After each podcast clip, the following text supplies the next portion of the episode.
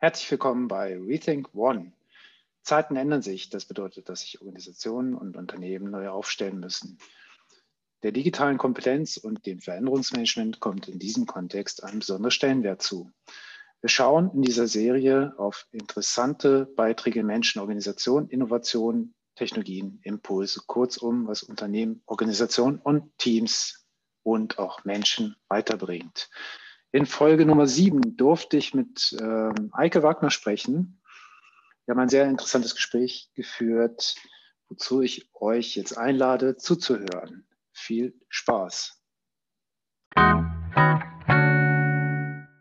So, herzlich willkommen zur siebten Folge inzwischen vom Rethink äh, Podcast oder zu den Rethink Online Sessions, habe ich das ja genannt. Ähm, ich freue mich sehr, dass ich Professor Dr. Eike Wagner heute begrüßen darf und gewinnen konnte für diese Serie, äh, für heute halt für diese Folge.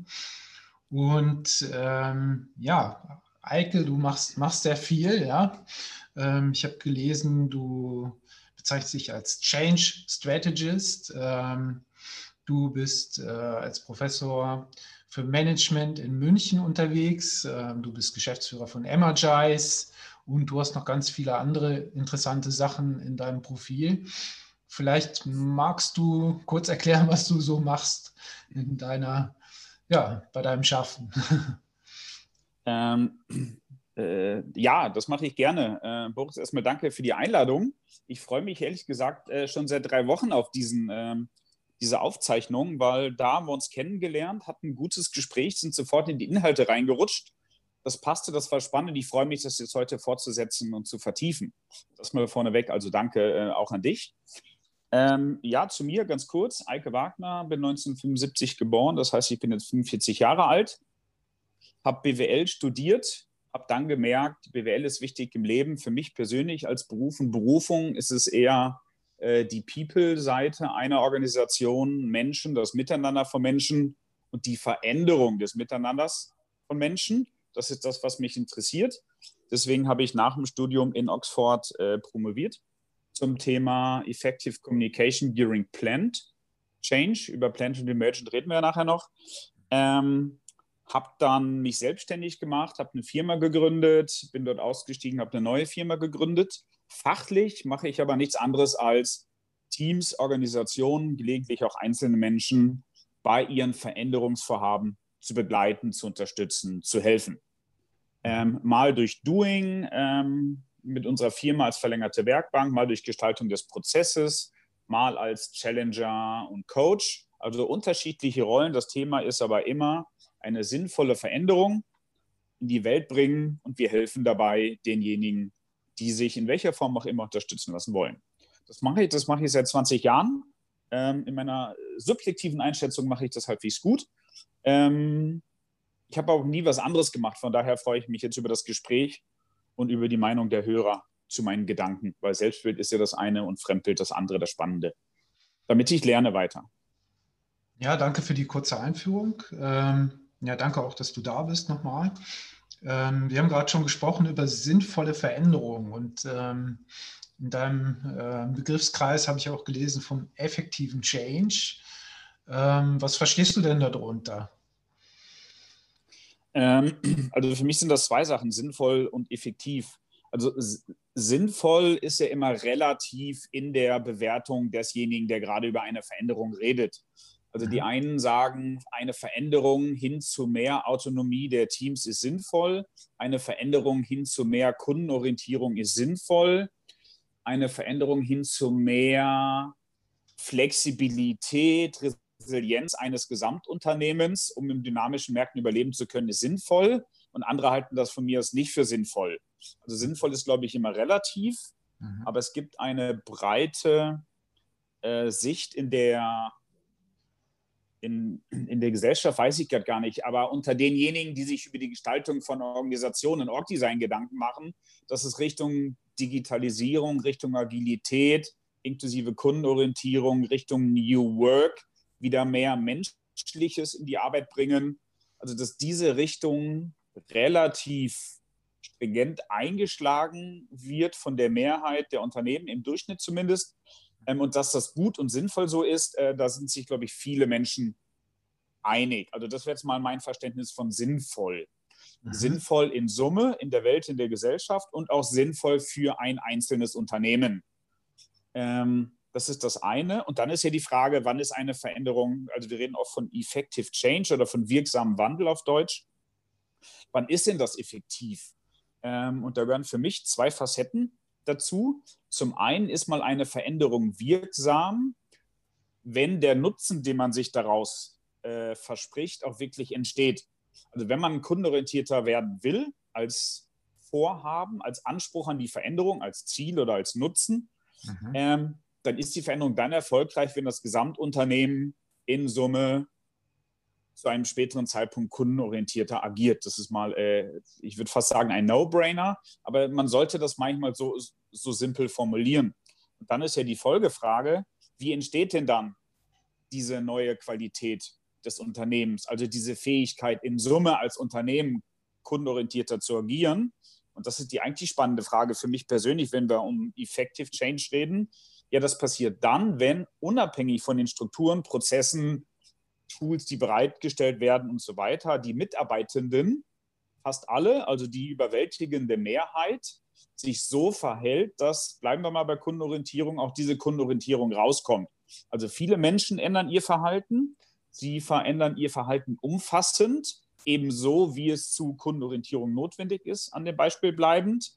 Ähm, und sie tun das halbwegs zügig, sodass die Phase, wo sie sich mit dem Prozess des Veränderns beschäftigen, der kostet Zeit, der kostet Energie, wenn man einen Berater drin hat, kostet der Geld, dass dieser Prozess nicht zu lang ist. Also quasi viele Menschen hm. ändern relevant ihr Verhalten so schnell wie möglich oder so schnell wie machbar in einem bestimmten Kontext. Das wäre mein Verständnis von Effective Change. Mhm. Und wenn ich das gut vorbereite, dann kommt am Ende auch die gewünschte Wirkung, Kundenorientierung oder Kosteneffizienz oder was auch immer raus. Mhm. Vielleicht können wir das gerade noch aufnehmen. Du hast gerade gesagt, das gute Vorbereiten, weil da hätte ich mir auch eine Frage aufgeschrieben. Was sind denn aus deiner Erfahrung oder deiner Sicht so gute Rahmenbedingungen, dass man da überhaupt in, in diese Richtung steuern kann? Ähm, du stellst Fragen. Ähm, Oder kann man das überhaupt, kann man das überhaupt so sagen? Weil eigentlich jedes, jedes Projekt ist ja wieder neu und anders. Also das ist jetzt so, ja, vielleicht ist meine Frage falsch formuliert. Vielleicht ähm, gibt es sowas wie gute Rahmenbedingungen oder sind die jedes Mal unterschiedlich oder ja? Ähm, die Dinge hängen ja alle stark zusammen. Ähm, also wenn man so ein bisschen ähm, in äh, Komplexitätstheorien, in die Synergetik zum Beispiel reinschaut, mhm. ähm, da ist jetzt arg vereinfacht mal kurz, ähm, ohne eine Grafik als Hilfe zu nehmen. Eine Veränderung kann dann gelingen, wenn Energie da ist im System und bei den Menschen im System. Und da würde ich sagen, die ist eigentlich fast immer da. Mhm. Ähm, und wenn günstige Rahmenbedingungen da sind, die eine Veränderung erleichtern, ermöglichen, unterstützen. Also Energie und günstige Rahmenbedingungen, dann besteht die Chance auf eine Veränderung. Mhm. Äh, da Unternehmen ja nicht starre Systeme sind, also auch wenn auf dem Papier die Aufbauorganisation mit Kästen die gleiche ist, es ist ja eine hohe Dynamik äh, da. Da sind äh, Menschen, viele Menschen, das heißt auch viele Variablen, die dann wiederum viele ähm, verschiedene Emotionen und Kognitionszustände. Das heißt, es ist ein komplexes Gesamtgebilde, mhm. ähm, was immer in Bewegung ist, ohne dass man das von außen betrachtet vielleicht sieht. Und äh, von daher ist dann die Frage, was sind denn in einem Einzelfall günstige Rahmenbedingungen? Und das müsste man dann wirklich immer für den Einzelfall beschreiben. Mhm. Ähm, das ist das eine. Das andere ist natürlich, wenn man etwas verändern will, dann geht man ja aus seinen bewährten Routinen raus. Wenn man aus seinen bewährten Routinen rausgeht, ähm, dann muss man ja Dinge ausprobieren, die man noch nicht oder noch nicht so oft gemacht hat. In der Regel macht man die auch noch nicht so gut. Also passieren einem Fehler oder man scheitert mal mit einem ersten Anlauf.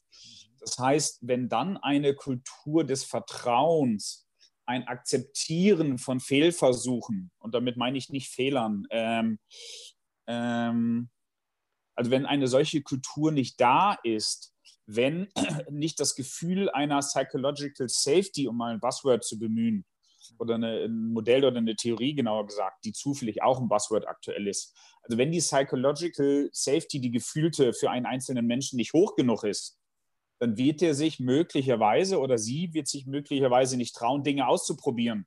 Wenn ich nicht ausprobiere, dann lerne ich nicht.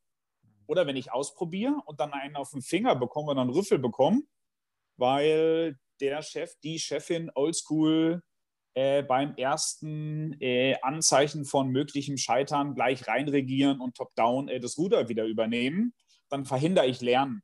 Ja. Ähm, das heißt, wenn eine bestimmte äh, Psychological Safety nicht gegeben ist, wird es schwierig. Mhm. Ähm, dass eine Veränderung zumindest in einem komplexen Kontext gelingt. Also das heißt, wir müssten auch definieren, über welche Art von Veränderung reden wir, wenn wir über wirksames Verändern reden und wenn wir über günstige Rahmenbedingungen reden.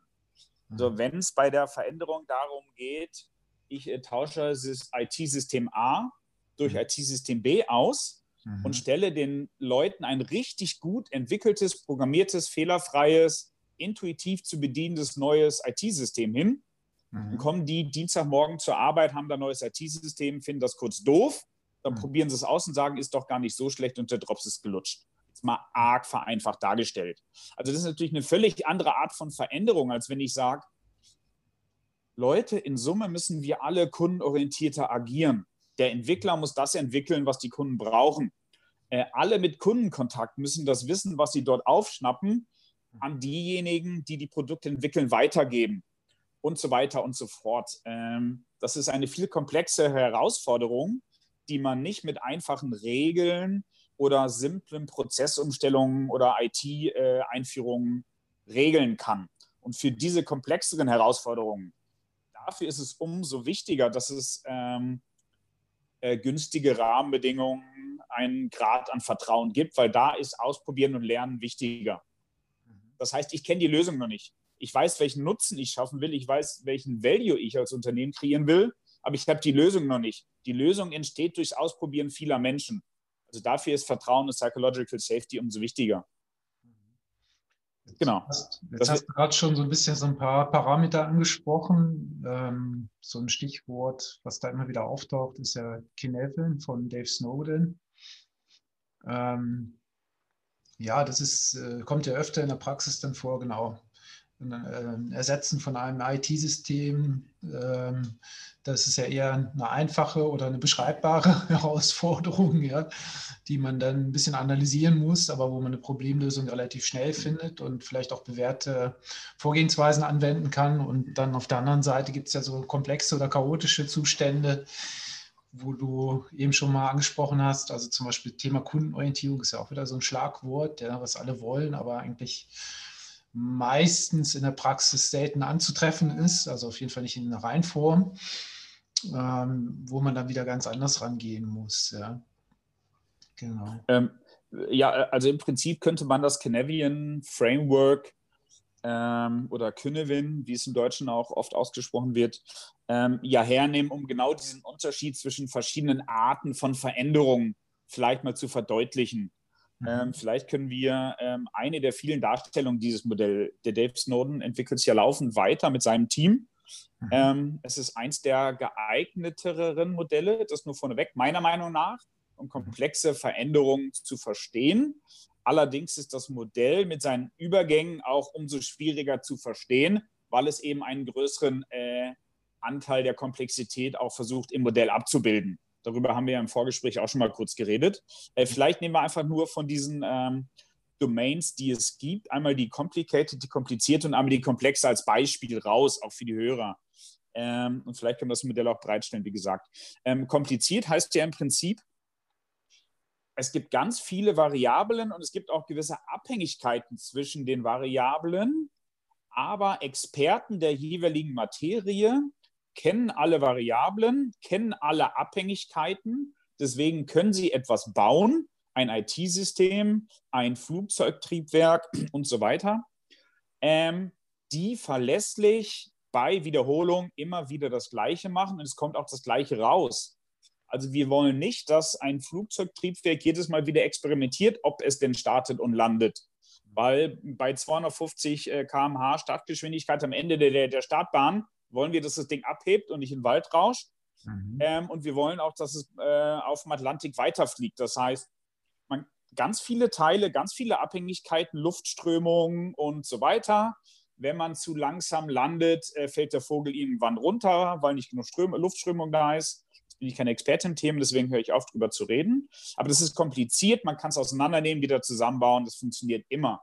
Mhm. Das heißt, wenn ich sage, ich will eine hierarchische Organisation bleiben, stellen wir es mal kurz nicht in Frage.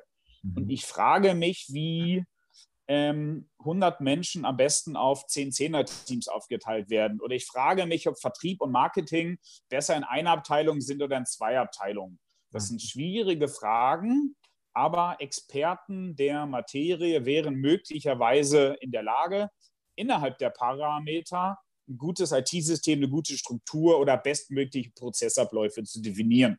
Das ist mhm. ziemlich kompliziert mit komplexen Anteilen, aber es ist im Wesentlichen kompliziert.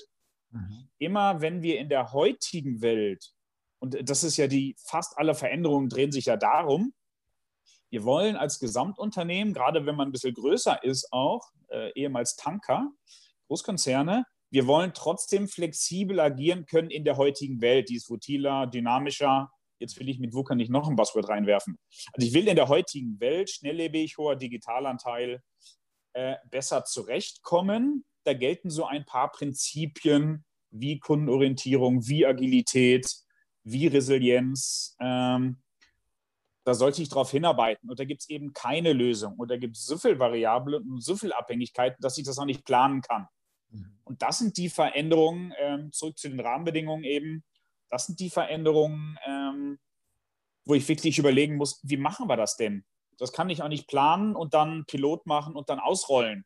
Da muss ich wirklich verschiedene Teams arbeiten parallel. Dann schaue ich mal, dass Teams vernetzt arbeiten, gucke, wie das funktioniert. Dann behalte ich bestimmte Elemente bei, andere verwerfe ich bewusst wieder. Das ist, glaube ich, das, ähm, was es dann braucht.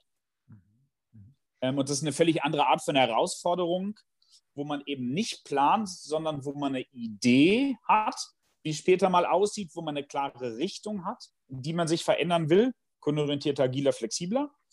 Ähm, aber man hat keine Ahnung, wie die genaue Lösung aussieht. Die Lösung entsteht also auf dem Weg. Vielleicht hat man Teile einer Lösung oder Lösungsideen, aber de facto hat man nicht die Gesamtlösung. Genau, also das ist etwas, wo ich sage, da hilft es sich mit Modellen wie Canavian. Ähm, der Dave Snowden sagt übrigens, kleine Anekdote am Rande, ähm, wir haben ihn gefragt, wie man es ausspricht auf dem Training bei ihm. Und er sagte eigentlich so wie Kevin mit Schnupfen, Knevin. Ähm, okay. Das fand ich, Nevin. Ähm, das fand ich wie äh, ganz unterhaltsam, ähm, äh, weil das so diese kleinen emotionalen Anker sind, äh, die auch das Lernen, was da an dem Tag stattgefunden hat oder an den drei Tagen genauer gesagt, äh, nochmal äh, vertiefen. Äh, aber zurück zum Thema. Du hast schon gemerkt, ich äh, neige zum Schnell- und Vielreden. Entschuldige. Ähm, wo waren wir? Jetzt hat man schon noch das Schlagwort der Agilität damit drin. Ja? Das wird ja immer so als Patentrezept heute aufgetischt. So, egal, was für Hunger man hat, man kriegt Agilität. Ja. ja. Und ähm, ja, vielleicht können wir da auch noch mal so ein bisschen umreißen, wo, wie viel Agilität oder braucht es denn überhaupt? Oder was hat, was hat das jetzt damit zu tun mit dem Change? Ja? Also wo kann Agilität fördern, Schaden, Nutzen? Ja.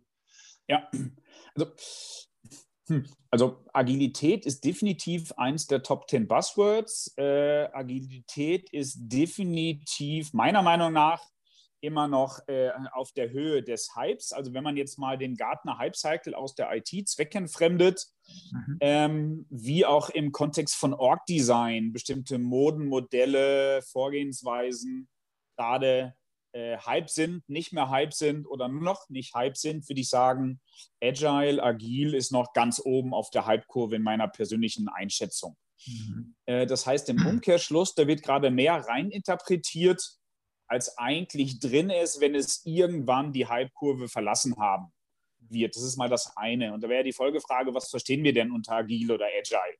Mhm. Ähm, wo kommt denn der Krams her? Das ist ja nicht neu sozusagen. Das mhm. Agile Manifest wurde, glaube ich, 2000, 2001, also genau 20 Jahre her, mhm. geschrieben. Ähm, Und auch da wurde es ja nicht from scratch neu erfunden. Auch da gab es ja viele Einflüsse, äh, die in Agile und Agile eingeflossen sind. Also ich würde es mal hands-on, pragmatisch, ähm, wie ich so bin, definieren als eher groß, aber dafür einfach. Agilität jetzt auf ein Gesamtunternehmen verstanden, ist die Fähigkeit, ähm, in einem dynamischen Umfeld sich mindestens so schnell wie das Umfeld zu verändern. Das heißt, mindestens so schnell auf Veränderungen im Umfeld, in der Umwelt zu reagieren, dass ich mich mit meinen Produkten, meiner Arbeitsweise etc. so anpasse, dass ich trotz Veränderungen im Umfeld weiter überlebe. Mhm. Das können jetzt auf der Produktseite sein, ergänze digitale Komponenten zu deinen Produkten und Services, also von Printmedien zu Printmedien plus digitale Plattformen. Das kann bei Autos digitale Services sein. Ähm, das kann aber auch bei der Arbeitsweise sein. Wer will denn noch in einem alten Seilschaften, Männer weiß über 50, alte haudegen Buddies Unternehmen arbeiten, von den really, really high potentials, die gerade so die Top-Universitäten verlassen. Also es muss nicht immer was Produktseitiges sein, das muss nicht immer was Finanzielles sein, das muss nicht immer was Kurzfristiges sein. Aber wenn ich langfristig solche Menschen halten und gewinnen will, ähm, dann schadet es nicht, auch im Unternehmen auf eine Art und Weise umzugehen, dass gute Leute Freiheit bekommen. Mhm. Also wenn ich einen Experten einstelle, der nicht schlauer als ich ist, habe ich bei der Einstellung was falsch gemacht. Also ich mhm. meine jetzt nicht kognitiv beim Intelligenztest schlauer. Mhm. Ähm, das wäre auch äh, schwierig in, äh, bei manchen Chefs. Aber für die Expertise, die die Person eingestellt wird, sollte die Person schlauer, fähiger, kompetenter als der Chef sein was mhm. immer dann Chef, Chefin ähm, in Zukunft bedeutet. Anderes Thema, vielleicht ein anderer Podcast. Mhm. Ähm, genau, also für mich ist agil wirklich die, die, die, die Fähigkeit, sich flexibel anpassen zu können. Mhm. Und da wäre dann ja direkt die Folgefrage, ja, und wie mache ich das denn mhm. jetzt? Also, welche Fähigkeiten brauchen Menschen dafür, um mich agil, äh, flexibel anpassen zu können? Mit welcher Einstellung sollten Mitarbeitende, auch Vorgesetzte, auch die Geschäftsführung morgens das Büro betreten? Ähm, also Fähigkeiten, Strukturen, Prozesse, welche Art von Entscheidungsmodellen helfen denn gut, schnelle Entscheidungen zu treffen, die trotzdem im Sinne des Ganzen sind. Also immer demokratisch dauert zu lange, gerade bei äh, vielen kleinen Themen. Immer Chef alleine ist auch doof. Aber ein Einzelentscheid spricht überhaupt, ist gar kein Widerspruch gegen agiles Arbeiten. Weil, wenn man sagt, derjenige, der sich in dem Thema, um das es gerade geht, am besten auskennt und es sich zutraut, Mann, Frau divers. Mhm. Wenn es einen solchen Mensch gibt, lass ihn doch allein entscheiden. Wieso müssen da Kollegen oder der Chef mitschwätzen? Wenn die Person unsicher ist, ist die Person selber verpflichtet, sich eine zweite Meinung, egal von wem, einzuholen. Und wenn die dann richtig gut und erfahren im agilen Arbeiten sind, gehen sie immer zu dem oder zu der, von der sie glauben, dass sie anderer Meinung ist. Ich, ich kenne ja meine Pappenheimer, ich weiß ja, wer meiner Meinung ist. Also Zustimmung zu einer Idee zu bekommen im Team von zehn ist immer leicht, wenn ich zu dem gehe, der ähnlich tickt. Also das mhm. heißt, die Haltung zu haben, ich rede immer mit denen, die anderer Meinung sind, weil dann lerne ich schneller, lerne mehr und mhm. wir treffen gemeinsam bessere Entscheidungen und der Chef ist nicht der Engpass. Mhm. Also das ist ja etwas, wie viele von uns nicht sozialisiert wurden die letzten 20 Jahre, die wir im Berufsleben sind. Darf man auch nicht vergessen. Also all diese Dinge zu entwickeln, also diese Methoden überhaupt mal kennenlernen. Wer kennt denn äh, Fist for Five? Äh, wer kennt denn äh, konsultativen Einzelentscheid? Also erstmal kennen, ausprobieren, äh, Kompetenz im Umgang damit aufbauen, als Einzelperson, als Einzelteam und dann skalieren auf eine Gesamtorganisation. Das reicht erstmal als als Gesamtherausforderung, will ich mal sagen. Ja, vieles wird ja da auch verwechselt. Also in der Praxis äh, verwechselt man ja Agilität mit vielem, also mit schnell sein oder einfach schnell was machen, ja, ziemlich unkoordiniert oft. Und ähm, ja, solche Sachen wie Einzelentscheide, die werden ja ähm, in dem Verständnis wo ich jetzt hier viel unterwegs war, ist mir das noch nie vorgekommen, dass jemand überhaupt das Verständnis mitbringt, dass jemand überhaupt einen Einzelentscheid treffen darf, ja, weil ja. das nicht kompatibel ist zur Agilität nach deren Verständnis, ja. Ja. Ähm, Ja, das ist dann die Frage, also erstens, auf welcher Ebene betrachtet man natürlich auch mhm. Agilität? Ja. Ähm, auf Gesamtunternehmen, als Team. Ähm, als Team habe ich vielleicht einen Purpose, aber was ich genau tue und ob ich eher weniger Dinge fehlerfrei mache oder ob ich eher äh, mal ein paar Dinge mehr schneller mache, dafür nehme mhm. ich Fehler in Kauf. Auch das ist ja eine Art von Flexibilität und Agilität. Ja. Also einer der Mythen über Agilität, ich glaube, der ist in Teilen schon ausgeräumt, ähm, als wir bei den ersten großen Kunden angefangen haben, solche Themen einzuführen vor sechs Jahren. Ähm, war das einer der häufigsten Mythen äh, über Agilität, in, zumindest in meiner persönlichen Beobachtung. Agilität macht schneller. Mhm. Nee, macht es nicht. Aber der Umkehrschluss, bei Agilität geht es nicht um Schnelligkeit. Er mhm. ist auch nicht zulässig. Mhm. Weil manchmal will ich eben, also nehmen wir mal wie Apple iPhone als bekanntes Beispiel, mhm. manchmal will ich schnell mit einem neuen Produkt auf dem Markt sein und nehme Bugs in Kauf. Mhm. Also wer hat denn ein neues iPhone mit einem neuen iOS, was fehlerfrei funktioniert? Mhm. Also, und wenn ja, wie seid ihr da dran gekommen? Ähm, gerne melden. Mhm. Also, das wird in Kauf genommen, da will man mal schnell sein.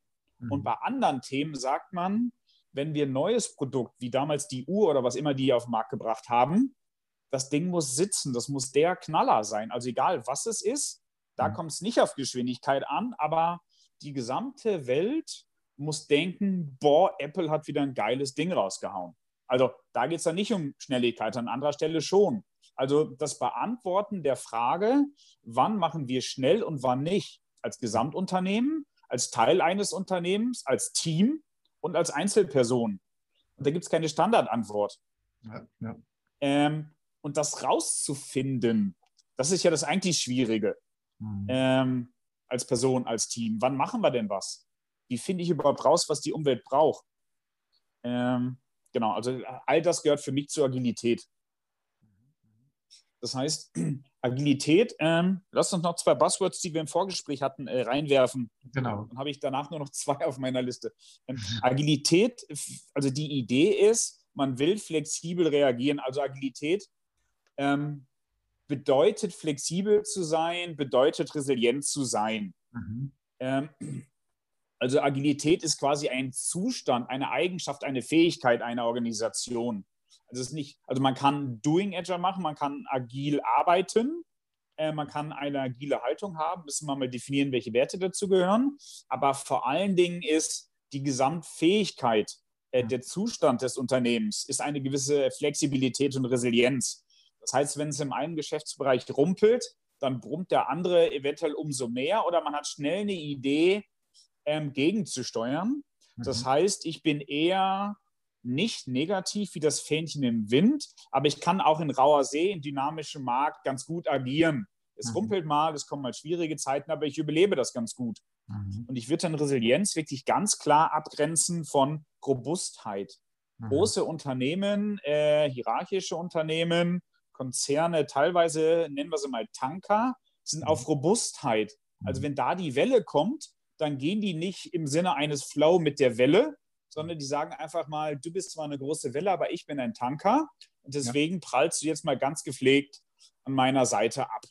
Also es ist, wenn einer einen Ball auf dich wirft, da weichst du nicht geschmeidig aus und lächelst dabei und machst vielleicht noch ein Selfie, sondern du lässt einfach den Ball, egal wie schwer und hart er ist, an deiner äh, trainierten, gestellten Brust abprallen. Also es wäre robust. So wurden Firmen gebaut.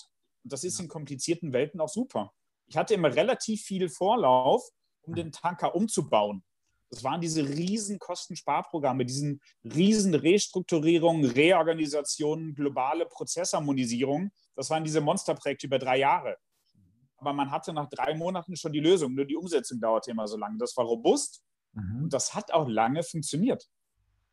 Ähm, alle Autobauer haben ewig lange so funktioniert und dann kam der Tesla. Ähm, und da haben sie gemerkt, hoppla, funktioniert nicht mehr. Auch wir mhm. müssen in der Lage sein, mit sowas, also unerwartet war es ja gar nicht, man hat ja äh, weggesehen, absichtlich schon fast. Ja. Ohne dass ich jetzt über die Autobranche zu viel reden will. Also, das heißt, früher war Robustheit, jetzt Resilienz. Resilienz bekomme ich nicht hin, wenn ich nicht in Summe versuche, flexibler, agiler, dynamischer agieren zu können als Gesamtunternehmen. Mhm. Okay. Äh, jetzt hatten wir schon zwei Begriffe, robust, ähm, resilient und was ja so jetzt ein bisschen im Aufkommen ist, ist so Thema Selbstorganisation und Emergenz. Ja. Da würde mich erstmal interessieren, hm, was verstehst du unter Selbstorganisation und Emergenz oder ist das, ist das deckend, ist das was anderes? Ähm, ähm also, äh, also die beiden Worte sind äh, in keinster Weise Synonyme. Mhm. Ähm, sie werden gelegentlich, ähm, nicht allzu häufig, finde ich, aber gelegentlich so verwendet. Mhm. Ähm, Selbstorganisation ist ja schon lange in der Welt. Ja. Ähm, draußen Emergenz ähm, noch nicht so lange. Ich würde sagen, auf der Halbkurve ist Emergenz im Kommen. Mhm. Ähm, Emergenz und da dann übertragen Emergent Change hat vielleicht auch das Potenzial, Agile Change äh, abzulösen. Da können wir vielleicht auch noch äh, nachher kurz drüber reden. Mhm. Ähm, aber bleiben wir erstmal äh, im ersten Schritt bei Selbstorganisation mhm. vielleicht. Die Frage ist ja, was verstehen wir unter Selbstorganisation? Mhm. Da müssen wir, glaube ich, unterscheiden, wie wird der Begriff Selbstorganisation typischerweise im ähm, Kontext von Komplexitätstheorien auseinandersetzen mit der Komplexität von Organisationen. Organisationen als äh, soziale Gebilde, äh, die komplex agieren. Wie wird Selbstorganisation da verstanden und wie wird auf der anderen Seite Selbstorganisation im Kontext von äh, neues Arbeiten, New Work und auch im Kontext von agil, agile Organisation verstanden? Die beiden Dinge zu unterscheiden, macht, glaube ich, Sinn. Ähm, da gibt es verschiedene äh, Arten, das zu tun. Eine Art, ähm, es zu unterscheiden. Hier gehen übrigens die Credits an Marion Walz aus Zürich. Danke, Marion, äh, für alles, was ich von dir lernen durfte. Kleine Anekdote am Rande, die mir persönlich wichtig ist. Ähm, eine mögliche Unterscheidung ist das eine, ähm, nennen wir autonome Selbstorganisation. Autonome Selbstorganisation ist quasi etwas, wo man als bewusste Entscheidung bei der Gestaltung einer Organisation, also im Prinzip als Gestaltungselement im Org-Design, im Organization Design, mhm. gibt man eine hohe Autonomie an Divisionen, an Abteilungen, an Teams, an einzelne Personen. Das heißt, äh, die haben eine hohe Autonomie, sie haben das Recht und damit auch die Pflicht, aber das ist ein anderes Thema, sie haben das Recht, die Freiheit, sich selber zu organisieren, im Rahmen eines definierten Kontexts ähm, wirklich die Dinge so zu machen und auch die Dinge zu machen, von denen sie glauben, dass sie dem Unternehmen, der Organisation helfen. Mhm. Das heißt, es ist ein Gestaltungselement. Mhm. Ähm, das würde ich autonome Selbstorganisation nennen. Ähm, unabhängig davon, ob ein Unternehmen sehr starr, sehr hierarchisch, also formal hierarchisch mit strukturellen Ebenen äh, die gute alte Nomenklatur, ich bin E1, E2, E3. Das ist der Abstand bis zum Vorstand, so auch als Karrierefahrt für mhm. die äh, Engagierten und Eifrigen. Ähm, das ist so, auch in einer solchen hierarchischen Organisation, wo alle wichtigen Entscheidungen in der Pyramide oben zusammenlaufen, auch für sowas, ähm, auch da gibt es äh, die Selbstorganisation, die in äh, komplexen Gebilden, komplexen menschlichen Systemen immer vorhanden ist, das würde ich als autogene, ähm, also im System enthaltene, immer stattfindende Selbstorganisation bezeichnen. Mhm. Also wir hatten ja im Vorgespräch schon mal ein Beispiel in diese Richtung. Mhm. Ähm, wenn ich eine hierarchische Organisation habe mit Divisionen, äh, Bereichen, Abteilungen, Teams, vier Ebenen und der Einkäufer fragt sich, was er denn für das neue Fahrzeugmodell von irgendeinem Autobauer kaufen muss, zu welchem Lieferanten er präventiv schon mal die Beziehung äh, vertiefen könnte, weil er gerade ein bisschen Zeit hat. Dann ist der formal definierte Kommunikationsweg und äh, die Reporting Lines, wie es so schön heißt, äh, nach oben, oben, oben und dann vom Leiter Einkauf rüber zum Leiter Entwicklung. Dann äh, Entwicklung Deutschland, Fahrzeugentwicklung, Achsentwicklung, keine Ahnung was und irgendwann ist er beim Kollegen. Das ist natürlich totaler Quatsch, aufwendig und langsam. Ergo redet der direkt mit dem Kollegen ja. ähm, wenn er ihn kennt. Meist kennen die sich dann privat, ansonsten wüsste er gar nicht, wen er ansprechen soll. Mhm. Ähm, das heißt, auch da organisieren sich Menschen in einem System und damit wird das Gesamtsystem oder entsteht eine neue Organisation, ein neuer Zustand, Es entstehen informelle, das heißt nicht top-down geplante Kommunikationswege. Einzelkontakte werden zu häufigen Kontakten. Teilweise wird sowas dann formalisiert. Aber das heißt, egal wie die formale Struktur, die formalen Prozesse sind, ähm, was die beschriebenen Regeln sind, ein System organisiert sich selber. Das heißt, Menschen reden so miteinander, wenn sie sich dann trauen, ähm, dass äh, neue Wege entstehen. Auch das ist Selbstorganisation. Das heißt, es gibt auch in hierarchischen Organisationen, wo es einen sehr geringen Freiheitsgrad für Teams weiter unten und einen geringen Freiheitsgrad für dezentrale Einheiten gibt, ähm, also wo es eine geringe autonome Selbstorganisation gibt, gibt es trotzdem immer unvermeidbar, wenn viele Menschen zusammenkommen und manche sagen ab zwei, gibt es immer autogene Selbstorganisation. Die Entscheidung muss man, glaube ich, treffen, wenn man über Selbstorganisation redet. Mhm. Genau. Ähm, Emergenz hatten wir noch, oder? Genau. Ähm, wie hängt das mit Selbstorganisation genau, zusammen? Genau, wie hängt das jetzt, genau, jetzt hast du viel erzählt über Selbstorganisation, ähm, einmal die autonome und einmal die autogene Variante. Ja. Ähm, ja, jetzt natürlich die Frage, was, was hat das mit Emergenz zu tun? Also, ja. ja. Emergenz ähm, in dem Sinne, äh, gewisse Dinge sind nicht planbar, es gibt, äh, es entwickeln sich neue Eigenschaften aus Systemen. Ja, und was ist überhaupt, ja, jetzt fällt mir noch eine Frage ein, aber vielleicht können wir die irgendwie in dem Kontext auch klären. Was ist denn Emergent Change? Ja, ja. sinnvollen, effektiven Change und vielleicht jetzt noch den Emergent Change und genau. Dann wäre das. Jetzt dachte ich, wir haben die Liste der Schlagworte durch und äh, jetzt generieren wir wieder neue. Genau. So kommen wir nicht weiter, so kommen wir nicht zum Ende. ähm, Nein, Spaß beiseite. Ähm, also äh, äh, erstmal zur Emergenz. Ähm, ich bin jetzt mal gerade ganz pingelig ähm, und zitiere mal aus Wikipedia. Wikipedia ist nicht immer eine gute wissenschaftliche Quelle, das wissen wir alle. Mhm. Aber ähm, für diesen Podcast an dieser Stelle ähm, hilft uns das vielleicht. Da steht, mhm. Emergenz kommt erstmal von lateinisch emergere. Das heißt sowas wie äh, auftauchen, herauskommen, emporsteigen. Mhm. So, und was heißt denn das jetzt im Kontext von Organisationen im Kontext äh, von Organisationen, Selbstorganisation. Also im Prinzip heißt Emergenz dann, dass die Möglichkeit da ist, und zwar grundsätzlich ist die Möglichkeit immer da, dass sich neue Eigenschaften, neue Qualitäten, neue Strukturelemente eines Systems herausbilden können oder dass bestehende Elemente, zum Beispiel bestehende Teams in einer definierten Aufbauorganisation plötzlich anfangen, anders zusammenzuarbeiten. Mhm. Wenn wir dieses, sage ich mal, grundlegende Verständnis von Emergenz jetzt mal auf die beiden Formen von Selbstorganisation matchen, dann würde ich sagen, autogene Selbstorganisation sagt im Prinzip, ähm, menschliche Systeme organisieren sich immer selbst, egal was formell gegeben ist. Das ist mhm. dann die informelle Organisation, wenn man so will, da sind auch bestimmte kulturelle Elemente drin, die entstehen.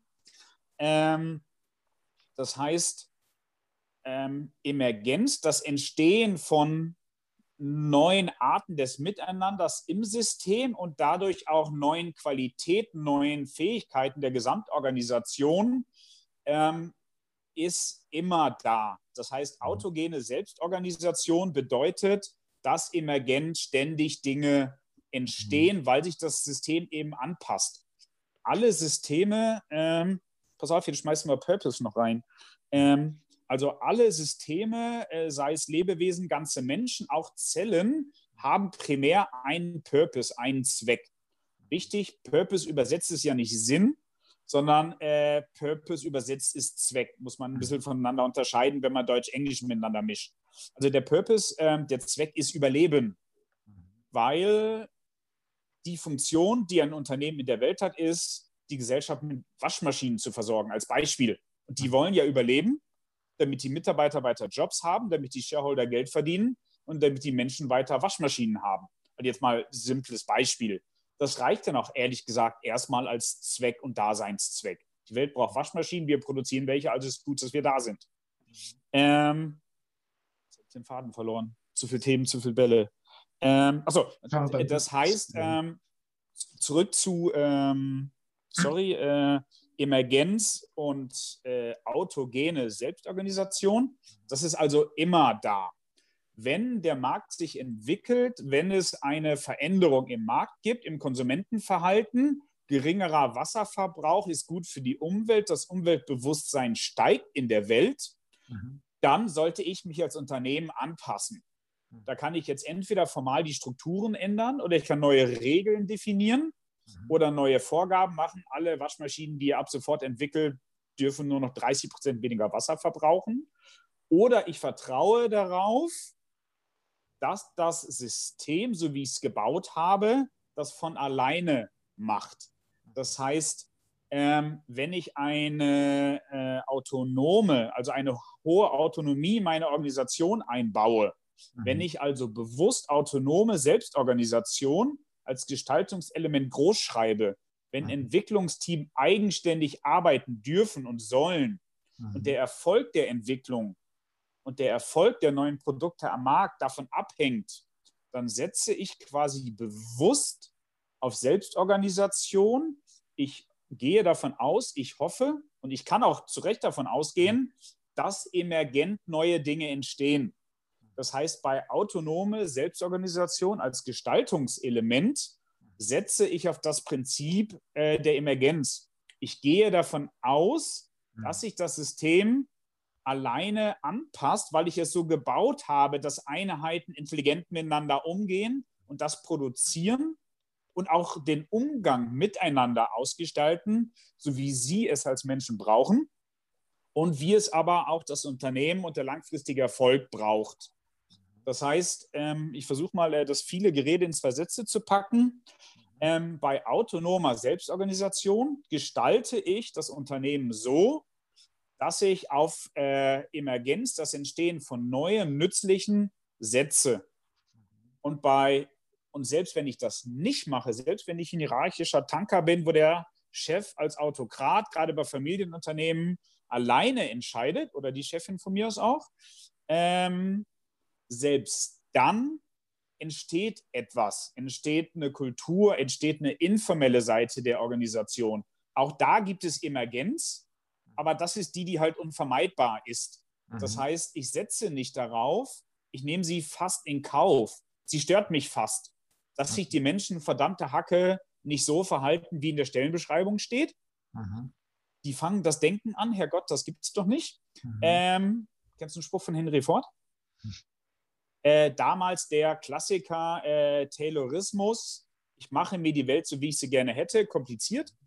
Ähm, immer wenn ich einen neuen Mitarbeiter einstelle, äh, bringt er seine Hände mit und sein Gehirn. Das Gehirn könnte er am liebsten zu Hause lassen, weil der soll ja nur Schrauben in der definierten Reihenfolge in die Räder schrauben als Beispiel. Mhm. Also das heißt, wenn man die Welt kompliziert macht, dann will man gar nicht so viel Selbstorganisation. Man hat bewusst ein geringes Level an autonomer Selbstorganisation. Ja. Ähm, man will auch gar nicht, dass Emergenz zu viel entsteht, weil man denkt ja, oben als Checker habe ich den Masterplan. Wenn alle das machen, was ich sage, sind wir am erfolgreichsten. Ähm, und so Maßnahmen wie Burnout-Prävention und Gesundheitsmanagement in der frühen Phase, als die so losgingen vor vielen Jahren, äh, waren ja auch kompensier für Haltungsschäden, wenn man immer nur unten links Schrauben schraubt, indem der alle zwei Stunden oben rechts Schrauben schraubt, damit seine Körperhaltung nicht einseitig ungesund wird. Aber man hat immer noch versucht, ähm, die, Komplexität, die komplexen Anteile gering zu halten und sich seine Welt kompliziert zu machen. Mhm. Ähm, genau, das funktioniert aber in der heutigen Welt nicht, im heutigen Markt nicht. Und das akzeptieren auch viele fähige Menschen nicht, weil die wollen selber entscheiden, die wollen äh, nicht alleine entscheiden. Die wollen auch bei Fragen zum Chef gehen, wenn es Chef noch gibt. Aber sowohl das Bedürfnis der Menschen als auch die Anforderungen des Marktes, also innen und außen, schreien nach mehr autonomer Selbstorganisation und schreien auch danach, die Emergenz, die jedes Selbstorganisation, ein Schritt zurück, die Emergenz, die in jedem System innewohnt, wegen der autogenen Selbstorganisation, diese Emergenz nicht als Störfaktor, als Abweichung von der Norm zu verstehen, sondern diese Emergenz als zentrales Element zu verstehen mhm. und den Rahmen dann so zu gestalten, dass die Veränderung der Organisation grob in eine gewünschte Richtung geht. Mhm. Weil das ist dann ja die spannende Frage, wie können wir Emergenz, wenn wir sie als unvermeidbarer äh, Bestandteil, das ist jetzt nicht wertend gemeint, also als immer vorhandener Bestandteil mhm. einer Organisation, eines komplexen menschlichen Systems verstehen. Wie können wir sie uns denn positiv zunutze machen? Wie können mhm. wir davon profitieren? Wie können wir sie befördern einerseits? Andererseits, wie können wir denn im Rahmen der Möglichkeiten diese Emergenz, ähm, also wie können wir dafür sorgen, dass diese Möglichkeit, dass Neues entsteht, erstens erhöhen, also dass viel Neues entsteht, zumindest in Phasen, wo viel Neues hilft. Es gibt ja auch Phasen, wo wir alle mal verschnaufen wollen und uns über Stabilität freuen. Aber in den Phasen, wo wir uns über Neues, äh, wo wir Neues brauchen, wo es hilft, wie können wir das Ganze so machen, dass ähm, wir von dieser Emergenz profitieren und wie können wir sie in eine bestimmte Richtung lenken? Ähm, und das ist im Prinzip das, wie wir dann als Unternehmen, Philipp und ich als Geschäftsführer, äh, mit vielen anderen Leuten äh, auf die Idee des Emergent Change, das war das letzte Buzzword, was du noch in die ja. Runde geschmissen hast, ähm, und auch des Emergent Change Ansatz. Mhm. Ähm, lass uns da kurz drüber reden. Mhm. Weil wenn wir nur die Kombi Emergent Change, jetzt mal simpel gesprochen, ist das Emergenz und Veränderung in Deutsch. Mhm. Äh, Veränderung, äh, Emergenz haben wir schon äh, drüber gesprochen. Das ist die Möglichkeit der Herausbildung neuer Eigenschaften. Mhm. Und Veränderung, heute haben wir A, ja. morgen haben wir B. Mhm. Entweder plane ich B und arbeite darauf hin. Das ist dann Plan Change. Ja. Oder ich sage, A ist doof, A führte zu Finanzproblemen, A äh, führte zu äh, frustrierten Mitarbeitern. Also mache ich mich äh, auf eine Reise. Ich will Dinge anders machen. Ich habe grob, mhm. grob eine Idee, wo es hingehen soll. Und dann mhm. probiere ich Dinge aus und das Neue entsteht emergent. Mhm. Also dann habe ich Emergent Change. Die Veränderung entsteht aus dem Heute heraus irgendwie Richtung Zukunft. Und bei Plan Change definiere ich die Zukunft, wie ich sie mir wünsche. Mhm. Also Plan. Dann vielleicht plane ich sogar noch den Weg dahin. Vielleicht plane ich den Weg sogar ganz genau. Das sind dann verschiedene Ausprägungen von Plan Change. Aber in allen Fällen äh, würde ich nicht das Potenzial von Unternehmen, dass eben emergent Neues, Sinnvolles, Spannendes entsteht, ich würde es nicht ausnutzen, ich würde es nicht in den Mittelpunkt stellen, sondern ich würde es irgendwie als Kontext verstehen. Das fände ich schade, weil damit wird eben eine Möglichkeit, die Möglichkeit der, des Herausbildens aus dem System heraus, durch die Leute. Also ich habe sowas wie ein äh, Idea Sourcing mit allen Mitarbeitern. Ähm, alle Menschen machen eher das, was sie gut können und gerne machen und weniger von dem, was sie nicht so gut können, nur weil es in der Stellenbeschreibung steht. Also ich habe eine gewisse Fluidität in der Aufgabenverteilung. Mhm. Ähm, mal muss schnell gehen, ähm, das sind die einen Persönlichkeitstypen gefragt, mal muss es fehlerfrei sein, dann sind die anderen Persönlichkeitstypen gefragt egal was sie für eine offizielle Rolle haben. Für mich ist all das, ähm, also all diese Potenziale, die ein Unternehmen hat, nutzen. Aber nicht im Chaos enden, jeder macht, was er will, äh, nicht die Finanzsituation außer Acht lassen, ähm, nicht aus Versehen gegen Markttrends arbeiten, wenn überhaupt bewusst und auch in der Überzeugung, dass es gut ist für das Unternehmen, gegen Markttrends zu arbeiten. Ähm, also wie, wie, kann man davon Gebrauch machen? Und das ist unser, also Plan Change, Emergent Change, die beiden Ansätze. Und wie kann man jetzt einen Emergent Change, der bei per Definition entsteht durchs Tun, wie kann man den grob in eine bestimmte Richtung lenken? Und das ist das, ähm, wo wir dann sagen, der Emergent Change Ansatz ist ein Ansatz, der äh, sehr stark die Komplexitätstheorien, äh, das äh, Canavian Framework von Dave Snowden, ähm, auch Teile der Synergetik äh, mit acht, ihren acht Prinzipien in den Vordergrund stellt, als Grundverständnis. Ein Ansatz, der wirklich nicht nur leider akzeptiert, sondern als Grundverständnis hat, miteinander von Menschen und das noch zu verändern und dann noch von vielen Menschen ist ein extrem komplexes Vorhaben. Da gibt es sehr schöne Zusammenstellungen, wie viele verschiedene Determinanten ähm, das Verhalten von Menschen verändern. Wir haben dann bei 120 aufgehört, weil selbst per Schriftgröße 6 nicht mehr auf eine PowerPoint-Folie passen. Mhm. Jetzt hätten wir kein PowerPoint nehmen müssen, anderes Thema. Also will heißen, Verhalten von Menschen, selbst wenn man es nicht verändern will, sondern nur zeigen will morgens beim Aufstehen, ähm, ist komplex. Deswegen bilden wir alle Routinen raus, mhm. damit wir mit weniger Energie durch den Tag kommen. Welche Zahnbürste nehme ich heute? Ja, immer die gleiche, die, die da steht. Ähm, das äh, erleichtert ja mein Leben, als wenn ich da mal vier stehen habe. So, und wie, wie kann das jetzt genutzt werden? Das heißt, einerseits ähm, Emergenz entsteht durch einen hohen Grad, haben wir, oder die Wahrscheinlichkeit von Emergenz ist größer, wenn ich aktiv autonome Selbstorganisation herbeiführe. Das mhm. ist ja mhm. das, was wir eben besprochen haben. Ja. Das heißt, wenn ich den Teams und damit auch dem Change-Team im Veränderungsprozess einen hohen Freiheitsgrad gebe, wenn die das tun, woran sie glauben, wenn die die Ideen generieren, die ihnen kommen, wenn die selber auf Kunden zugehen und selber Kunden fragen, was der Kunde braucht. Das sind ja teilweise grandiose Aha-Effekte bei Entwicklern, die gar nicht wussten, dass sie zehn Jahre gegen die Kundenbedürfnisse entwickelt haben, weil der Key-Accounter es ihnen nicht gesagt hatte. Also das heißt, wir wollen im Kern einen hohen Grad an Freiheit, an autonomer äh, Selbstorganisation, ähm, aber wir wollen das skaliert auf mehrere Teams, auf mehrere Abteilungen, wir glauben auch nicht, auch nicht an ein Transformation-Team, was die Transformation treibt, sondern wir glauben daran, dass aufeinander abgestimmte Teams in einer Größe, die überschaubar ist, Klassiker, sieben bis zehn Personen, mhm. Ähm, ohne dass ich jetzt über Teamgrößen streiten will, dass die an einzelnen Facetten der Organisation arbeiten. Mhm. Die einen machen sich eine Teamkarte, weil sie daran glauben, die anderen machen ein Teambuilding mit Outdoor, weil sie glauben, das hilft ihnen, sich mhm. zusammenzuschweißen. Äh, mhm. die anderen experimentieren mit OKR für die Zielvereinbarungen. Die dritten machen keine Ahnung was. Das will mhm. heißen, verschiedene Teams experimentieren mit verschiedenen Sachen, von denen sie glauben, dass sie ihnen in ihrer Situation auf dem Weg in die gewünschte Richtung helfen. Das mhm. ist dieser, ich sag mal, 80 Prozent Autonomie-Freiheitsgrad, Emergenz, den wir in dem Ansatz haben wollen. Mhm. Gleichzeitig braucht es aber wie auch immer geartet einen groben Rahmen, Mhm. der dafür sorgt, dass es eher in die eine Richtung und nicht in die andere Richtung geht. Und wenn es mal aus Geldgründen oder anderen Gründen schnell gehen muss, dass es auch ein bisschen fokussierter und schneller geht.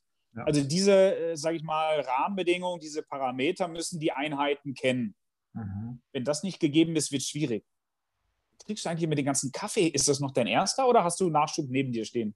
Ja, nein, das ist, äh, ich trinke nur kleine Schlucke. Deswegen. Super, ich bin jetzt total neidisch, ich sehe dich mehr trinken und meiner ist schon lange leer. Ja, es ist nur ganz ähm, wenig mit drin. Entschuldige, äh, liebe Zuhörer, das geht auf meine Kappe. Ähm, ja, also, also, das heißt, 80 äh, Prozent im Kern äh, Selbstorganisation, also auf äh, die Emergenz vertrauen. Mhm. Und die ist, wie gesagt, eh äh, unvermeidbar in äh, komplexen menschlichen Systemen. Aber trotzdem einen groben Rahmen geben. Und da wird jetzt die Frage, wie setzt man in diesen groben Rahmen, ohne dieses Kernelement Selbstorganisation, Autonomie ähm, ja. zu sehr zu verletzen oder den Leuten auch nicht das Gefühl zu geben.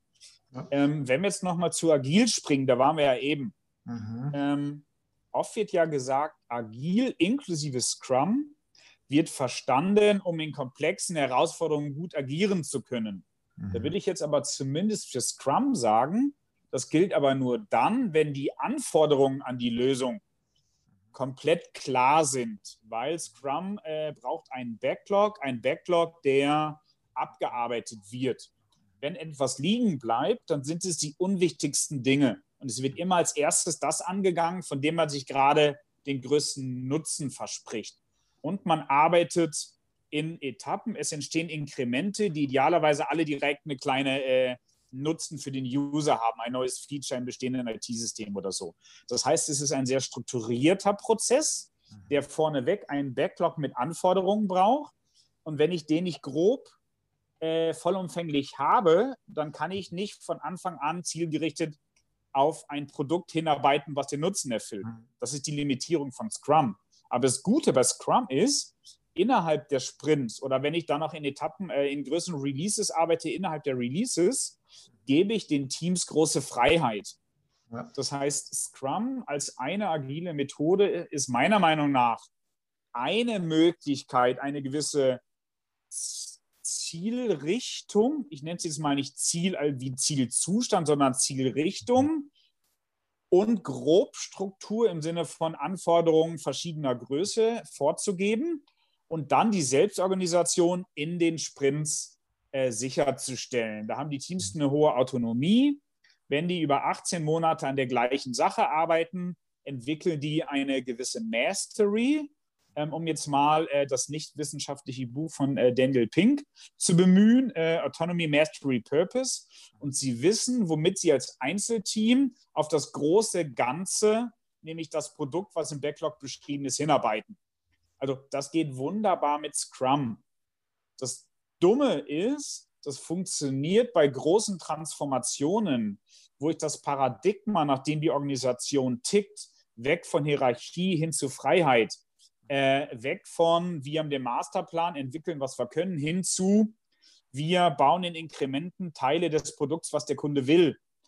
Da kann ich diesen Backlog vorher nicht definieren. Also Scrum als Methode eins zu eins funktioniert nicht. Ähm, da haben wir eine Weile mit experimentieren, hatten auch mal einen Agile Change Ansatz. Wir geben jetzt übrigens gerade auch ein White Paper zu Agile Change raus, aber eben nicht als schlüssiger Ansatz, sondern als Impuls. Weil in Agile viele tolle Dinge drin sind, die uns helfen, komplexe Veränderungsvorhaben, Transformationen äh, zu gestalten. Aber zumindest Scrum ist zu sehr einschränkend, kommt nicht in Frage. Ja. Jetzt kann man natürlich sagen, Design Thinking als, wenn ich zu viel rede, musst du Stopp sagen oder Thema wechseln, gell? Nur am Rande. Ähm, also Design Thinking als, äh, ich sag mal, Methode, die ich auch im großen Bereich Agile verorten würde. Mhm. Ähm, Design Thinking setzt ja gerade in der frühen Phase sehr stark auf, guck doch erstmal, was die User brauchen. By the way, wer sind denn die User, also das Pendant zu User ähm, in einer Organisation, nämlich da die Endkunden, die die Produkte der Organisation kaufen. Aber wenn ich jetzt in der Org-Design, Organisationsentwicklungsabteilung eines Unternehmens arbeite, ähm, dann sind ja eigentlich die User der Org, die ich baue, sind ja die Mitarbeitenden. Also müsste ich ja beim Org-Design die Bedürfnisse der Mitarbeitenden ja. beim Design der Org, wenn ich den vorhabe, sie umzubauen, berücksichtigen. Also kann ich sehr gut Elemente des Design Thinkings, jetzt verstanden als agiles Herangehensmodell, äh, in der frühen Phase sehr gut nutzen, meiner Meinung nach. Ähm, und das Design Thinking ist dann ja zu Ende gedacht. Ich habe dann viele Ideen, dann überlege ich, welche das größte Potenzial hat. Dann baue ich mal einen Prototypen, dann teste ich den und so weiter und so fort. Da ist im Design Thinking, zumindest in, im Kern des Flows, aber kein guter, strukturierter Prozess mehr, der dann weiter äh, in die Umsetzung führt. Ich habe da nicht mehr sowas wie ein Backlog, der den Leuten jederzeit Transparenz darüber verschafft, wo wir gerade in der Transformation stehen. Welche Ländereinheiten haben denn mit welchem Org-Prinzip experimentiert? Wäre doch cool, die einen experimentieren mit Holakratie, die anderen sagen, das ist mir zu stringent. Ich äh, experimentiere lieber mit den Prinzipien nach Soziokratie 3.0, kommt aus dem gleichen Stall wie Holakratie, aber ist eine ganz andere Logik. Regel versus Prinzip, die experimentieren damit, verschiedene Teams und dann tauschen die ihre Learnings aus und zwar übergreifend. Und dann und erst dann überlegen die sich, was ist denn langfristig als Gesamtunternehmen gut? Weil wenn ich skalierbar sein will, wenn ich die Effizienz nicht aus den Augen verlieren will, ähm, dann ähm, muss ich es irgendwann halbwegs ähnlich haben, zumindest in Teilbereichen. Das heißt, nach der Experimentierphase, wo ich bewusst auf verschiedene Dinge setze, brauche ich eine, schauen wir mal drauf, Konsolidierphase. Das ist im Prinzip das Divergente und Konvergente, was ich auch im Design Thinking habe. Mhm. Also wenn ich einen strukturierten Prozess wie Scrum nehme, den ich aber nicht mit einem befüllten Backlog starte wie ein Scrum, sondern eher auf etwas Menschen-Nutzerzentriertes wie Design Thinking setze und das kombiniere, ohne dass ich sage, reihe die Methoden eins zu eins aneinander, dann nähern wir uns einem Modell, äh, mit dem man wirklich sagen kann, man hat Freiheit man hat Kunden- und Mitarbeitendenverständnis. Also man hat äh, quasi Agile-Prinzipien und New Work-Prinzipien in dem Vorgehen schon verankert. Das heißt, während des Veränderns lernen die Menschen durch die Art und Weise, wie beim Verändern vorgegangen wird, diese neuen Prinzipien und Methoden kennen. Sie lernen im Prozess des Veränderns neue Entscheidungsmethoden kennen Und wenn der Prozess des Veränderns in Anführungszeichen verstehen fertig ist, dann haben Sie auch drei, vier Methoden kennengelernt. Und dann können Sie entscheiden, welche davon Sie dann für die Zukunft etablieren wollen, wenn Sie denn eine etablieren wollen. Wie, wie stellt man denn sicher, also das, das passt ja jetzt in dieses Rahmenkonzept eigentlich rein, das Emergent Change, aber wie stellt man sicher, dass das nicht ähm, wieder dazu führt, dass man sich quasi zu sehr an Regeln hält und dass man die Flexibilität, die man ursprünglich mal wollte, noch, äh, die Autonomie noch vorhanden ist? Also, du, also die, die, die Kunst ist ja irgendwie, ähm, wir, wir, reden ja im Prinzip von der komplexen Domäne ja. Veränderung eines Unternehmens. Wir wollen nicht ins Chaos abdriften, genau. weil ähm, im Chaos habe ich das Risiko, dass sich der Laden zerlegt, jetzt mal salopp formuliert, ich komme aus Bielefeld. Ähm, da will ich irgendwie nicht hin abdriften. Ich will aber auch nicht hin zu Kacke, ich weiß nicht weiter, Chef, sag mir was, mhm. hin zu Ansagen oder Regeln. Aber ein Mitarbeiter, der warum auch immer oder eine Mitarbeiterin verunsichert ist, Mhm. Da möchte ich ja nicht, Edge, Badge, bist du halt verunsichert, ist dein Problem, so ist das in der schönen neuen Welt. Das will ich ja auch nicht. Mhm. Das heißt, ich muss schon mal aus verschiedenen Gründen und teilweise auch guten Gründen sagen, okay, pass auf, wir haben Zeitdruck, eigentlich kannst du das, ich traue dir das zu, ich vertraue dir, aber ich verstehe das in diesem Einzelfall, also eine coachende Führungskraft. Und da gibt es eben einen Tipp, der dann vom Mitarbeiter als Ansage verstanden wird, dann wird das halt gemacht und gut ist, im positiven Sinne. Es gibt aber auch Mitarbeiter, die haben zu Unrecht Angst, dass sie einen Rüffel bekommen, wenn sie einen Fehler machen und probieren es deswegen gar nicht erst aus. Ja. Damit geben sie dem Chef, der Chefin aber gar nicht erst die Chance, mhm. tolerant zu sein, wenn ja, der ja. Fehler denn dann passiert. Ist halt, dann ist die Folgefrage, was ist denn die Ursache für das Verhalten? Mhm. Ähm, weil das Symptom ist ja, Mitarbeiter traut sich nicht. Aber was ist die Ursache? Ist es das Verhalten des Chefs in der Vergangenheit? Ist es die Persönlichkeitsstruktur des Mitarbeitenden? Ist es die vorherrschende Angst im Team oder im Gesamtunternehmen? Ist es das Gerücht von einem Mitarbeiter in einem anderen Team, der das gemacht hat? Also, und was ist dann im Zweifel die Ursache hinter der Ursache? Also, da müssen wir schon der Komplexität treu bleiben und was ist das Warum hinter dem Warum hinter dem Warum? Und irgendwann kommen wir an den Punkt, wo wir sagen, ah, da lag noch etwas im Verborgenen, was wir jetzt erkannt haben. Ich mhm. korrigiere, was wir glauben erkannt zu haben und uns mal daran orientieren. Mhm. Ähm, und dann machen wir im Prinzip weiter. Das heißt, mal agiere ich, ich sag mal, ein bisschen mehr so wie in der Vergangenheit und heute noch mhm. um mit dem Vorgehen in der Veränderung an die bestehende Struktur und Kultur anzudocken. Mhm. Ansonsten schubst sich die Leute zu sehr ins kalte Wasser.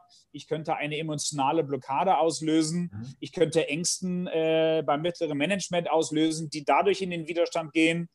Ähm, das heißt, zu viel vom Neuen zu schnell mhm. ist nicht immer, aber mitunter schwierig. Mhm. Aber zu wenig vom Neuen ausprobieren also mhm. die Veränderung hin zu einem ganz anders Neuen mit den alten Tools zu gestalten, kann auf Dauer auch nicht funktionieren. Und die, die, die, das Prinzip, an das ich glaube, ist, am Anfang etwas mehr am bisherigen orientieren, damit die Leute bereit sind mitzumachen. Mhm. Ähm, und hinten raus natürlich immer mehr weg vom bisherigen, zumindest dem mhm. Teil des bisherigen, der auch weg soll, hin zu neuen Entscheidungsdesign, hin zu mehr Autonomie. Warum müssen denn Ziele vorgegeben werden? Lass doch das Team Ziele definieren. Das ist ja die Idee hinter OKR. Ja. Ähm, und dann stell nur sicher, dass die Ziele der Teams allein sind, indem du es einmal raufkaskadierst und dann wieder runterkaskadierst. Mhm. Und da okay, ist, ist jetzt gerade noch ein gutes Stichwort, weil OKR könnte ja auch so ein Instrument sein, was dann in diese Emergent Change ähm, in das Rahmenwerk eigentlich äh, gut reinfließen kann. Ja? Hast du da also, Erfahrung dazu oder wie kompatibel ist das? Also ich kenne einige Unternehmen, einige von denen kenne ich sogar sehr gut, die OKRs eingeführt haben oder dabei sind. Ja. Ähm, das eine ist ja das Grundprinzip hinter, also das Schöne an OKRs, gerade wenn man sie mit einer schlüssigen Software benutzt, ist, mhm. das ist ein Tool, die mhm. Software, ähm, und ein dahinterliegender Prozess ist, mhm. ja. der die Anwendung erleichtert. Mhm. Aber die Grundidee dahinter ist ja, erhöhe den Grad der Partizipation, erhöhe den Grad der Autonomie der einzelnen Teams, in denen Ziele nicht top-down vorgegeben werden, genau. sondern die Teams überlegen, wie sie auf Basis des Purpose des Unternehmens, der Vision oder sowas mhm. ähnlichem, der Ambition des Unternehmens, also mhm. die müssen den Antrieb haben, die mhm. müssen die grobe Richtung kennen und dann mit irgendwie selber mitdenken, überlegen, wie könnten sie am besten beitragen.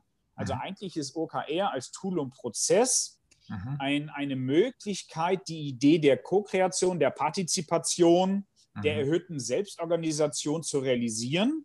Ja. Und zwar auf eine halbwegs einfache Art und Weise, weil mhm. die Leute sich nicht komplett neu überlegen müssen, wie sie es denn machen. Ja. Das, das ist der Vorteil von allen eher strukturierten Prozessen wie OKR mit den Routine-Meetings wie Check-ins, ja. ähm, mit den ähm, äh, äh, Formulierung der äh, OKRs in der Regel für Quartale in Iterationen und so weiter. Ja, Plannings, Retros und so weiter. Äh, genau. Ja, genau. Das gleiche gilt für Elemente aus dem Scrum und aus dem Agile. Alles, was grobe Standardprozesse mit Routinen, die helfen, diese Prinzipien in die Praxis äh, umzusetzen. Ähm, einerseits hilft das alles, weil man sich leichter tut, von dem bestehenden System auf das neue System zu wechseln. Das ist das Gute daran.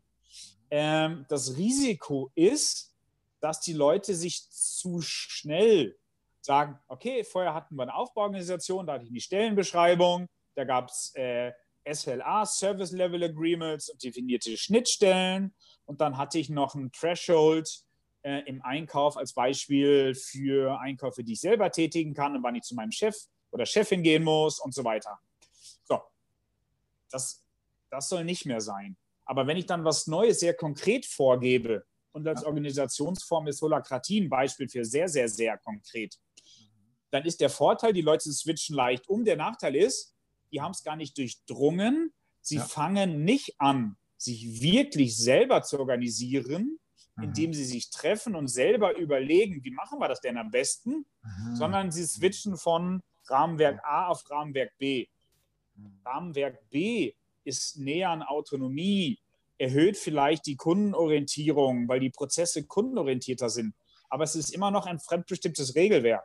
Ja, ja. Die Alternative ist, Leute, so kann es nicht weitergehen. Wir fahren Vollgas vor die Wand mit 100.000 Mitarbeitenden. Mhm. Ähm, wir haben ein paar Lösungsideen, die behalten wir aber erstmal für uns. Überlegt ihr euch mal, wie wollen wir es machen? Chaka Bohai, los geht's. Ähm, Co-Kreation weltweit, äh, virtuelle Großgruppenkonferenzen, 100, äh, 1000 Stück, auch 100 Menschen. Ist ja heutzutage überhaupt gar kein Problem in der digitalen Welt. Lass die das alle machen, dann sind eins zu eins alle 100.000 Mitarbeiter involviert. Ähm, es dauert ein bisschen länger und kann auch das Gefühl des Chaos auslösen. Natürlich, aber nur das Gefühl des Chaos, das Gefühl des Kontrollverlusts im oberen Management. De facto sind wir immer noch in einer komplexen Welt.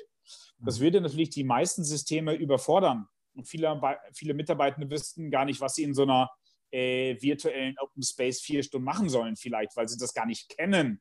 Die würden ja. sich vielleicht verloren fühlen.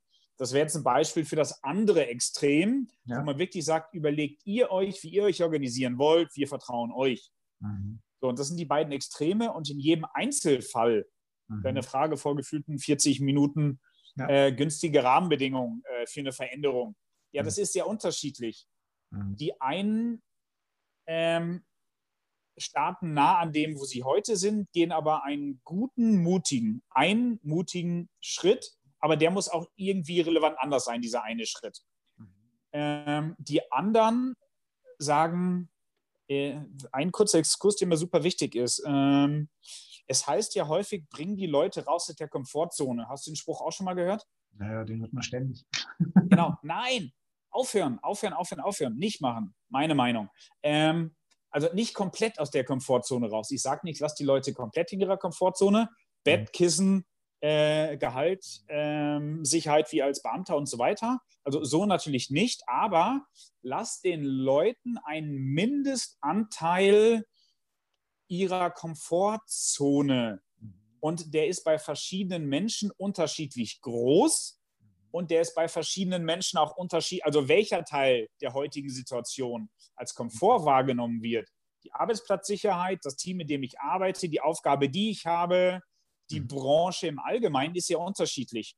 Also lass jeden Menschen, und das ist wichtig für das, was ich gleich sagen will, lass jeden Menschen ähm, selber schauen, welcher Teil der heutigen Komfortzone, wie immer er sie es das für sich definiert, mhm. ähm, brauche ich, um weiter genug Sicherheit zu haben, um mich für mich persönlich, und damit reden wir jetzt nicht vom Konzept der Psychological Safety, sondern für mich ein Mindestanmaß an ähm, äh, Gefühl zu haben, dass der Locus of Control, also die Kontrolle in Teilen an dieser kleinen Stelle noch bei mir ist dass, und oder dass diese eine kleine Sache bleibt. Mhm.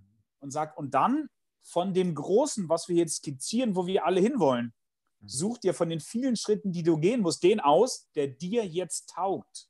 Mhm. Also nicht raus aus Komfortzone und nicht vorgeben, was der erste Schritt ist.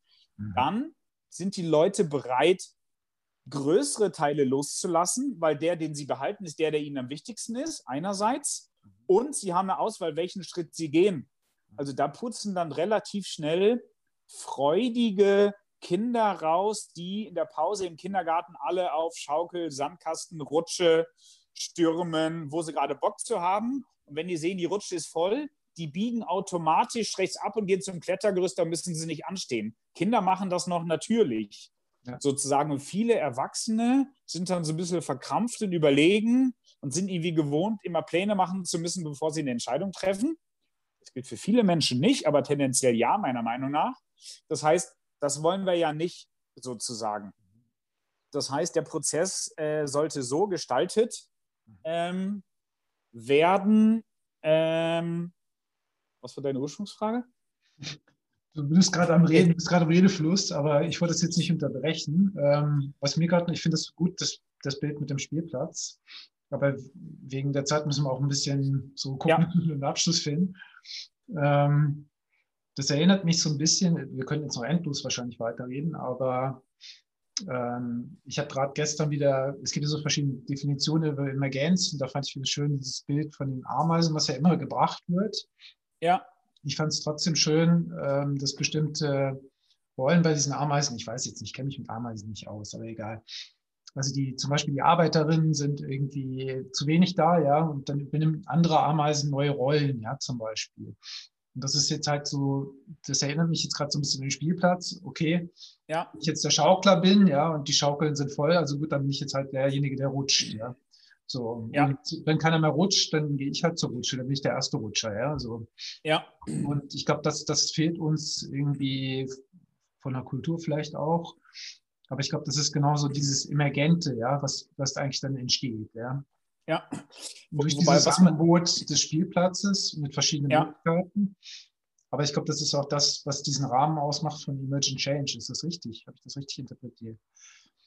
Also die, die, ähm, damit Emergent Change in eine bestimmte Richtung, also Emergent Change mhm. passiert ja eh gelegentlich. Arabischer Frühling war ja auch etwas, wo sagt, das ist emergent entstanden. Mhm. Aber damit es im Kontext eines Unternehmens in eine grob definierte Richtung gelingen kann, muss mhm. ich dafür sorgen, ähm, vielleicht als äh, Abschlusssatz zu dem Thema, dass der Rahmen erstens möglichst viel Energie freisetzt. Das heißt, wenn ich mit wenig Energie eine hohe Sicherheit habe, tue ich mich leichter, die verbleibende Energie in Experimente und Lernen und Verändern zu stecken. Das ist mal das eine. Und dass der Rahmen so gestaltet ist, dass ich weiß, von den vielen Dingen, die ich theoretisch machen kann, picke ich mir die, die in die gewünschte Richtung gehen. Ähm, durch sowas ähnliches wie einen Backlog, nur dass der nicht vorneweg top-down gefüllt wird, sondern der Backlog sich im Verlauf des Veränderns füllt. Mhm. Ähm, das ist das eine. Ähm, Beispiel Tierwelt noch ganz kurz, weil es mir wichtig ist. Das eine ist ja Prinzip, das andere ist Rollen. Mhm. Ähm, es gibt ja äh, dann äh, auch irgendwie der Flo äh, Vogelschwarm, der nach drei Prinzipien fliegt. Bei Ameisen gibt es jetzt Rollen. Mhm. Äh, bei Wölfen die Wolfsrudelbilder vorne, hinten äh, und so mhm. weiter sind auch sehr, begehrt, äh, sehr ja. begehrt. Da muss man mal gucken, sind es Prinzipien oder sind es Rollen, macht einen Unterschied. Mhm. Und hat eine Person eine feste Rolle oder können sich die Rollen verändern? Mhm. Das macht auch nochmal einen Unterschied. Bei den Ameisen kenne ich mich jetzt gerade nicht aus, aber wenn eine bestimmte Ameise immer die gleiche Rolle hat, ja. dann habe ich eine Rollenverteilung. Das kann auch funktionieren, hat mhm. natürlich eine gewisse Starrheit. Wenn mhm. ich jetzt auch noch verschiedene Menschen öfter in verschiedene Rollen schlupfen lasse, mhm. habe ich nochmal theoretisch mehr Flexibilität, habe natürlich auch eine größere Gefahr, dass es nicht grob in die gewünschte Richtung geht oder ich im Chaos lande. Also dieses ähm, Risiko mit zu viel Struktur, die Autonomie unabsichtlich einschränken, mhm. versus zu wenig Rahmen geben und der Laden fliegt auseinander. Gibt es also es ist ja dieses hm? äh, am Rande des Chaos oder The Edge of Chaos, ja. Ja, ja genau. Also da gibt es ja viele schöne Titel, äh, Sprüche und Bücher zu den Themen. Genau. Aber das ist doch vielleicht ein gutes Schlusswort, oder? Dass wir sagen, ja, ähm, es ist eigentlich sowohl als auch.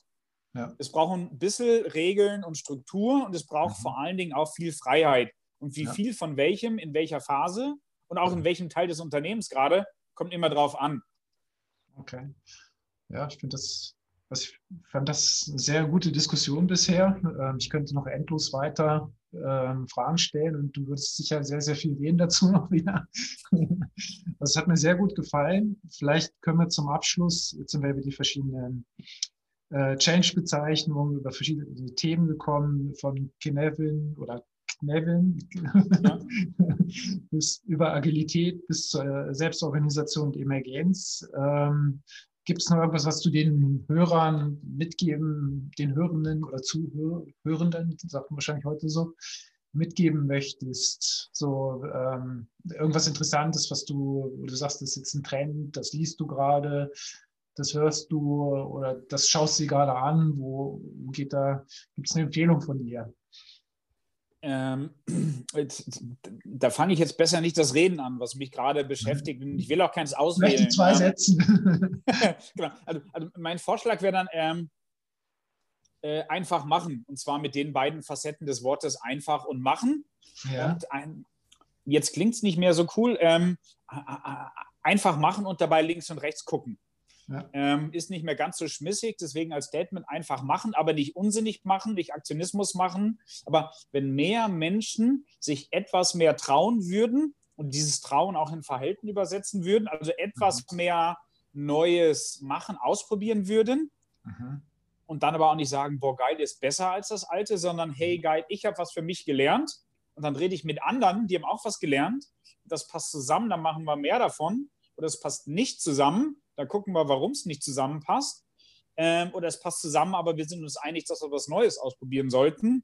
Also quasi auch da die Komplexität akzeptieren, aber auch in der komplexen Welt zählt letztendlich, Menschen machen was.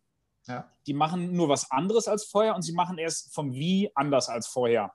Mhm. Und sie tun es hoffentlich auf eine Art und Weise, dass hinten was Schöneres, Besseres, sowohl für die Welt als auch für das Unternehmen rauspurzelt. Aber Menschen machen Dinge, selbstbestimmt, sinnvoll ähm, bleibt. Zwei Sätze kann ich nicht, aber lass uns trotzdem zum Schluss kommen. Ich kann auch noch ewig reden. ja.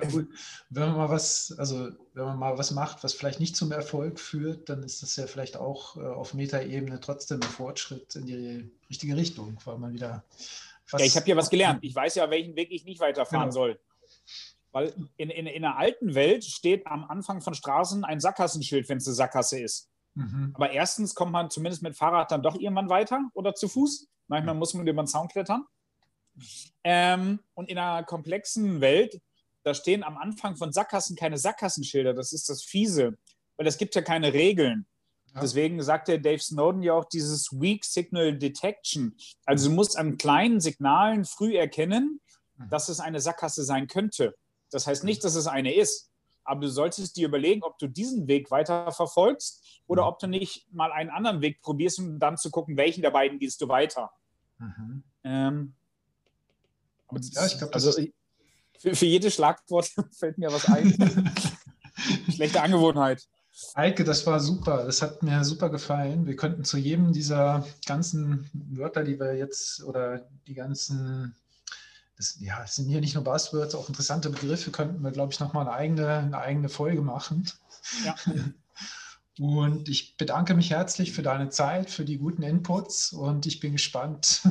Es wird sicherlich viele Zuhörer geben, es wird sicher oft gehört und ja, würde mich freuen, vielleicht beim anderen Mal wieder die Diskussion zu führen.